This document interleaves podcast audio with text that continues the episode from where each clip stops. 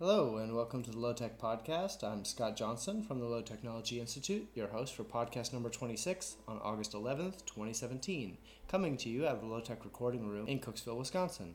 Thanks for joining us. Today we got out of the studio and headed over to talk to Matt at Brix Cidery. We also have our regular weekly news roundup and Institute updates. And don't forget to follow us on Twitter. Our handle is at low underscore techno. Like us on Facebook, find us on Instagram, and check out our website, lowtechinstitute.org. There you can find both of our podcasts. This week we headed out 40 minutes west of Madison to visit one of the folks behind Brix Cider, a new craft cider outfit. So let's get right into that interview. Can you uh, introduce yourself and Brix Cidery? So I'm Matt Burboyne, and my wife and I, my wife Marie and I, started Brix Cider in the fall of 2016. Uh, we produced our first couple of commercial batches in 2016 and into 2017, and we are, for now, just in a handful of accounts around the Madison area. But mm-hmm. this fall, we're hoping to move into a new production facility and really hmm. expand and get into a lot more accounts if you've ever been if you've been to a grocery store or liquor store recently, you've noticed that cider seems to be proliferating. I remember when I first started drinking cider years ago, there was you know like Angry Orchard or nothing. That was about the only one you could find reliably anywhere.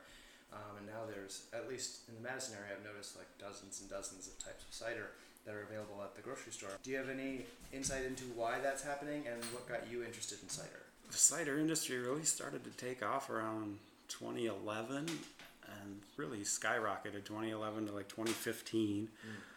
And some of those early entrants were just kind of bigger companies that saw a, a market opportunity and mm-hmm. bought apple juice concentrate from wherever they could get it cheapest. Mm-hmm and cranked out a product and marketed it. But then at the same time, there have been a lot of smaller companies just popping up, little craft cideries or orchards that expanded into making cider mm-hmm. as well. So the craft cider movement's been a little slower, but it's been a steadier growth and it's continued into into recent years.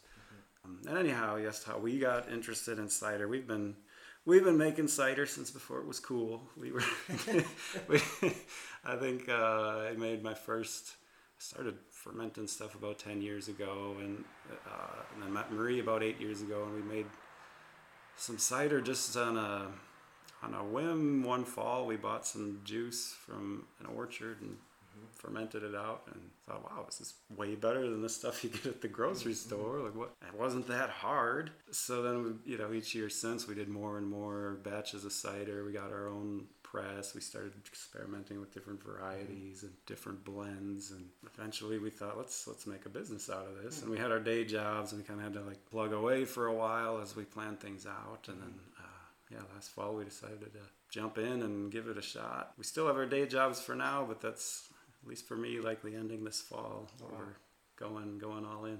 Was there a point at which you said, "Hey, this is beyond just making cider in my kitchen. We should really do this as a job? I think it was gradual. I was working a nine to five that was really more like a eight to seven, you know, and it was a drag. And I'd just be so excited to come home and make something. And I've always just had a creative energy that needs an outlet, and I feel like making cider can be that outlet. And both Marie and I, we, we met in graduate school. We both studied agroecology for our master's degrees. And so we both always kind of had the dream of, of having a farm, and in this case, an orchard, um, and just that we saw cider as, as a way to sort of meld multiple hobbies and interests into something and, and, and build a dream out of it and go for it. And, and so your cider is called Brix Cider, B R I X. What does Brix actually mean?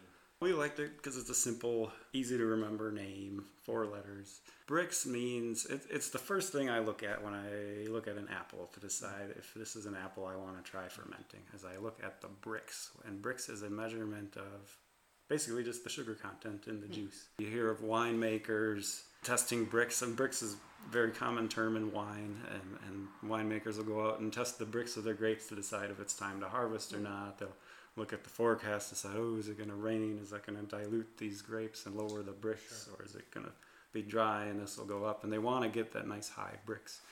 uh, to make a, a real robust, full flavored wine.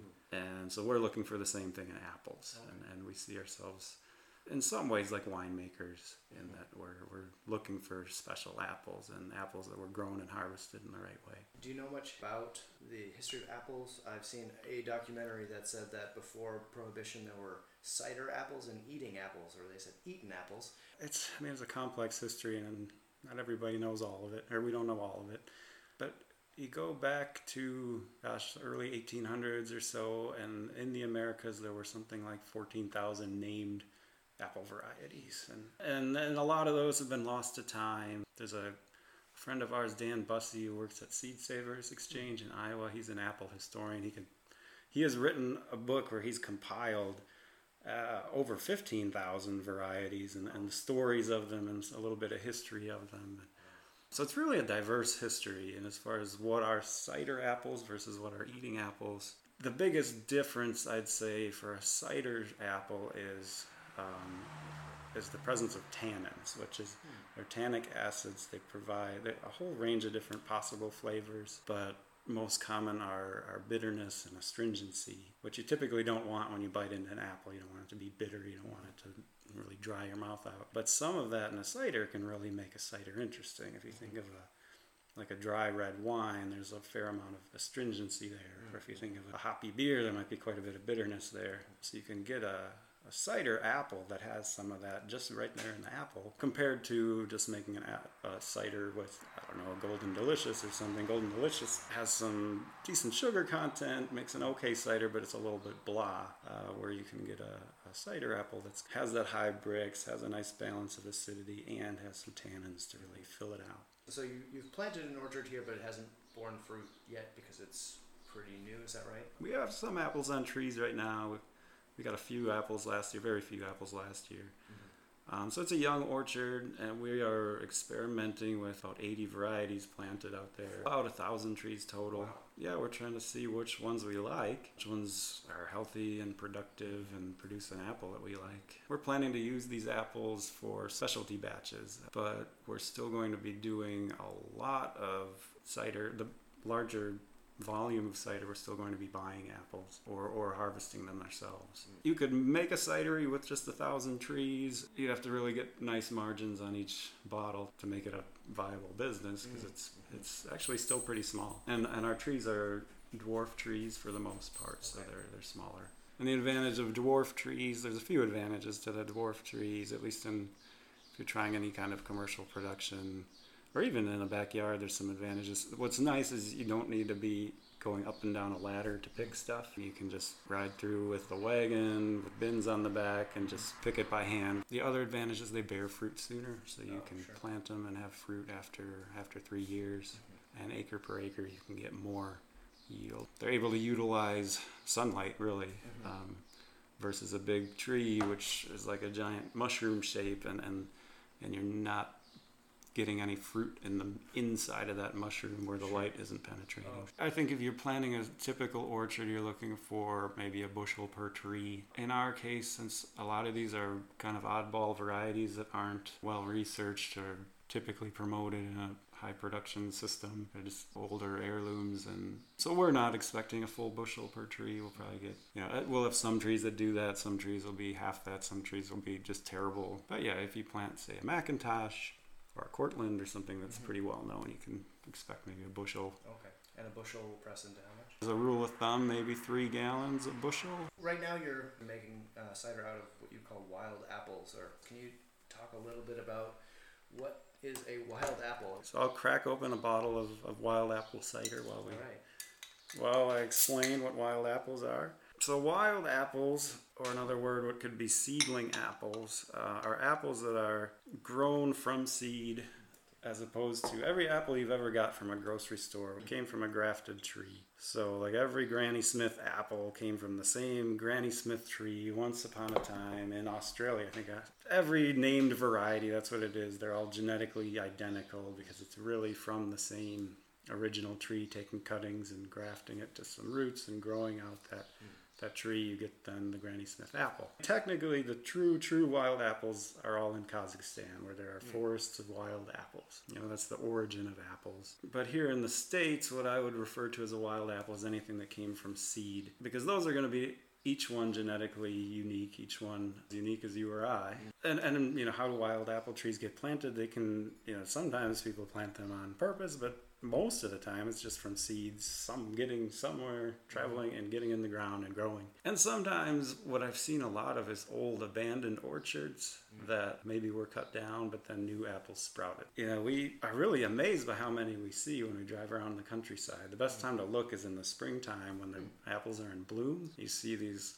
white flowers scattered all over and so we see a lot on forest edges. That's sort of the natural habitat of the apple species. And you'll see forest edge dotted with all these pinkish white flowers. And hmm. so we'll kind of note down where the good spots are and then try to meet the farmer or the landowner and see if they'll let us pick there. People we've approached so far are just happy to have a use for them because hmm. they have all these apples and, and don't know what to do with them. But anyhow, in- back in the old days, uh, when cider was the drink of choice in, in America, that's what most ciders were, is wild apples, because people weren't grafting back then. It was folks like mm. Johnny Appleseed going out and planting true seedlings. And so you'd have these big extensive orchards with great big trees, and, mm. and each one's a little different, and they just blend it all together into a, into a mm. cider.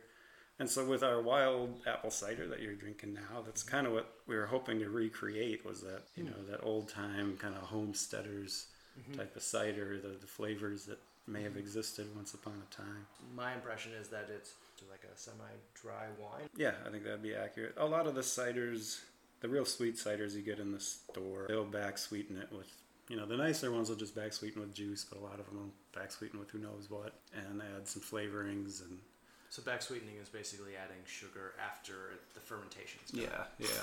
I'm not a fan of the soda-like ciders out on the market today. I think there's people who like that, and that's you know that's fine, but it's not it's not my thing. I like a little drier. Yeah, this one's kind of a semi-dry. Most of ours are very dry, and yeah, I think in the again in the in the old days like this one. Like we said, we're trying to recreate an old time cider, and, they wouldn't have been back sweetening in those days. They were just probably using spontaneous or just wild fermentations. If you just let a juice go on its own, the wild yeast in the air or on, on your pressing equipment or in your, your fermenters will, uh, or in barrels, they used barrels mostly back then, um, those wild yeasts will ferment it. Uh, we did actually on the side produce one where we did it totally as a wild fermentation just for for our own consumption, and it was really good. But I think it might have been challenging for some customers. So we there's still pretty strong cider traditions in parts of England and France and Spain in particular that uh, where they make some really interesting stuff, very distinct. Um, I think the American market's just starting to notice that there's possible diversity to cider. It doesn't have to be this apple soda drink that that, that some companies are pushing out, and I think consumers are catching on. And Is there a national organization where people are interested in looking? as far as like a source of where cideries are, there's uh, cydermarket.com, and they actually spell cider with a Y. Um, so cydermarket.com has a great map, and state by state they list all the cideries. And then you asked about an organization. There's the United States Association of Cider Makers, and each year they do a conference, like a national conference. And How is Wisconsin for growing apples, and have you seen much change in the climate here since you've been paying attention to it? Yeah, Wisconsin's a pretty good spot for growing apples on the whole. You know, we're a little bit humid in the summer and a little wet, which can be less inviting than somewhere a little drier where you can irrigate just because we get a, more, a little more disease pressure, especially apple scab. But on the whole, apples need a chilling period in the winter. We certainly have that. Mm-hmm. We get plenty of warm weather in the summer, a long enough growing season for most apples. Um, but like I said, there's such a diversity of apple varieties. You know, what you can grow here is different than what you can grow, you know, all around the country. As far as climate change goes, yes, about that, and that is uh, kind of a scary one for us. So in Wisconsin, they've been watching bloom time over like the last hundred plus years, and, and they've seen it moving earlier and earlier. And that's fine. It's like, oh, it's great, longer growing season. But combined with that, we're getting greater climate variability. You'll get that early bloom, but you might also get a late frost. And that's what can be detrimental. Apples use bees as pollinators. Can you talk a little bit about that relationship? Um, we're lucky in that our neighbor actually has quite a few beehives on his property. They're maybe a quarter mile away as the as the bee flies. And then in addition to that, we are trying to create some habitat for native pollinators. I've read that there are native pollinators who are actually much more efficient than honeybees at pollinating apple blossoms. Hmm. Per bee, they'll hit a bunch more. And so, things you can do to just have native pollinators around is have a lot of flowering plants that hmm. something that flowers in the spring, something that flowers early summer. Then, pollinators have a year round food source. There's different ways you can set up little houses for different kinds of bees. We have planted some pollinator habitat and, and we're hoping to expand that in future years and then yeah create some do some little nest boxes and things like that. What, what struck me about when i looked at, at your website uh, which is brixcider.com you have a really ambitious cider testing program. I love that type of experimentation. That's what we're kind of all about at the Low Tech institute is so can you describe this single variety experimentation testing program you have going on you know, over a few years, we've been just testing varieties. We'll press one variety at a time and, and test the Brix and test the acidity. And recently, we've been starting to test tannins as well. We had been doing it sort of informally for a few years. This past year, uh, we thought, oh, let's try and do this formally. And, and we applied for a SARE Farmer Rancher grant. SARE stands for Sustainable Agriculture Research and Education. And those are great little, they're little grants, but it allows you to do sort of fun research like what we're doing. You know, in the past we were traveling all over buying weird apple varieties from wherever we could find them to do these experiments. And this time we had some grant funding to help pay for that. What we did this year is we tested 40 different varieties. So each one was one gallon. We did a full fermentation of all of them. We tried to control everything so the same yeast same temperature same processes everything uh, the same so hopefully any differences we saw would just be the difference in the apple. And then we did tastings, and we actually brought them to that cider conference, and I did a presentation, and people got to taste all 40 varieties. And I'm sure plenty of people volunteered for that part. yeah, it was a popular, it was a popular session. and we did a we got a little tasting panel here so we got other people's take on it on all the different ones because i you know i have a palate my wife has a palate we we have our preferences but it's great to see what other people think too. And then we posted it all on brixcider.com so the rest of the world can see it. Yeah, we don't see it as a trade secret only for us. We want to see the craft cider industry grow and beyond just our little business, we want other little businesses to do well also. And the more information we can all share, the better we're all going to do. I'm kind of surprised that um, home brewing has taken off. I'm surprised that uh, making cider at home hasn't taken off more because I understand the beer making process, and I've made a lot of cider. And cider is way easier. it is easier. Beer is a really complex process, and people are making that at home. Uh, but apples, like you can literally drive up to an apple tree, pick bushels of apples, take it home, press it. Can you describe real basically the process? Like if someone wanted to try it, what would be a real basic sort of process that they would follow? So if you want to do the easiest cider in the whole world, mm-hmm. go to an orchard that sells unpasteurized juice. Get a jug of it, put a balloon on top, and just let it sit. That's pretty easy. it will ferment on its own in most cases. Because um, there's usually the wild yeast in there that will start the fermentation and get it going. And the balloon will fill up with CO2. You might want to let that out once in a while. So, I mean, that's like the dead simplest way to do it and and you might even get a decent tasting cider. You never know. That is a roll of the dice. But for a little more certain cider, you could also just buy juice from an orchard if you don't have a, a press or a grinder. You could rent a grinder or a press. There's homebrew supply shops that will rent uh, grinders and presses. I'd say the most important thing is cleanliness. Be very clean, very sanitary. Uh, sanitize the, the jugs that you're going to put the cider into. You're going to want an airlock on the top of it. So something to keep oxygen and stuff, other you know wild bacteria and organisms out during the fermentation. The airlock lets air out, so CO2 is as the yeast is is metabolizing, it's going to create a lot of CO2, and so that airlock will just bubble and bubble away as the CO2 is released, but then nothing is coming in the other way. You know, before we start fermenting it, we usually add some sulfite or there's Campden tablets. That's not a necessary step, but it just is going to take out any wild things in that are living in the cider so that the yeast that you put in there, the yeast that you want, can kind of dominate the fermentation and, and, and dominate the plate flavor profile. Uh, you maybe wait a day or so after adding the sulfite before you add the yeast. If, if you're just getting started, I think a good one is just a standard champagne yeast because those are usually really vigorous. You know, some yeasts are a little more sensitive and picky, and you got to get everything right. Mm where champagne yeast is usually just going to get you get the job done and make a nice clean dry cider. There are a couple cider yeasts out there. Uh, there's a SafCider I like. Some white wine yeasts do all right for cider. A couple sort of all-purpose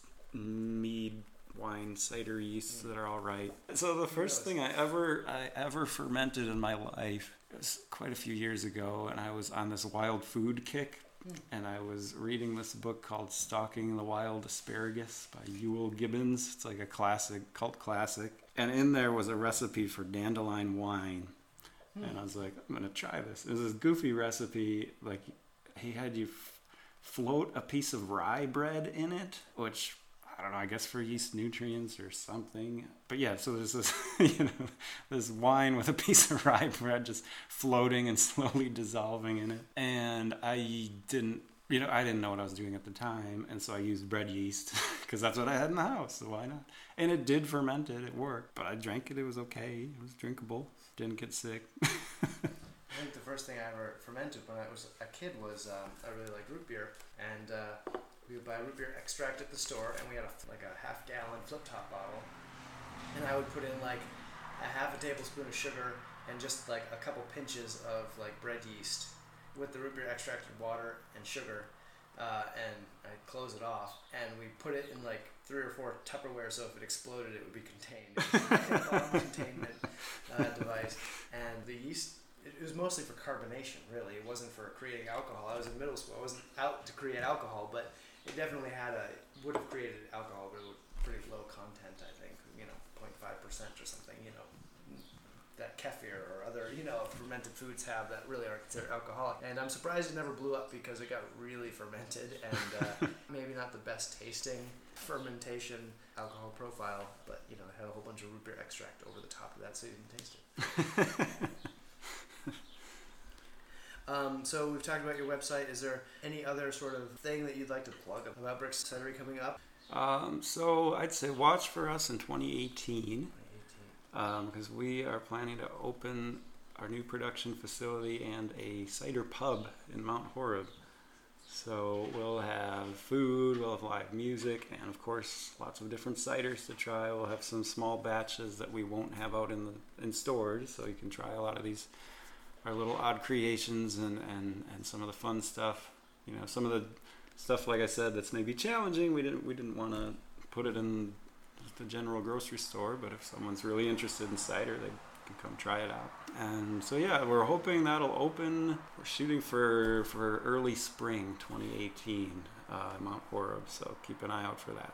That sounds great because yeah, you can come in and get a flight of couple standards that you know you're gonna like, and a couple things that are out there, and mm-hmm. maybe expand your uh, your cider palate. So yeah, I think we're one of the first of its kind, at least in Wisconsin. You know, there's a lot of cideries that kind of set it up like a winery with a tasting room, mm. and we thought it'd be fun to do it more like a brew pub and have some food and have some some bands come and and make it a place where people want to come hang out and and drink some ciders.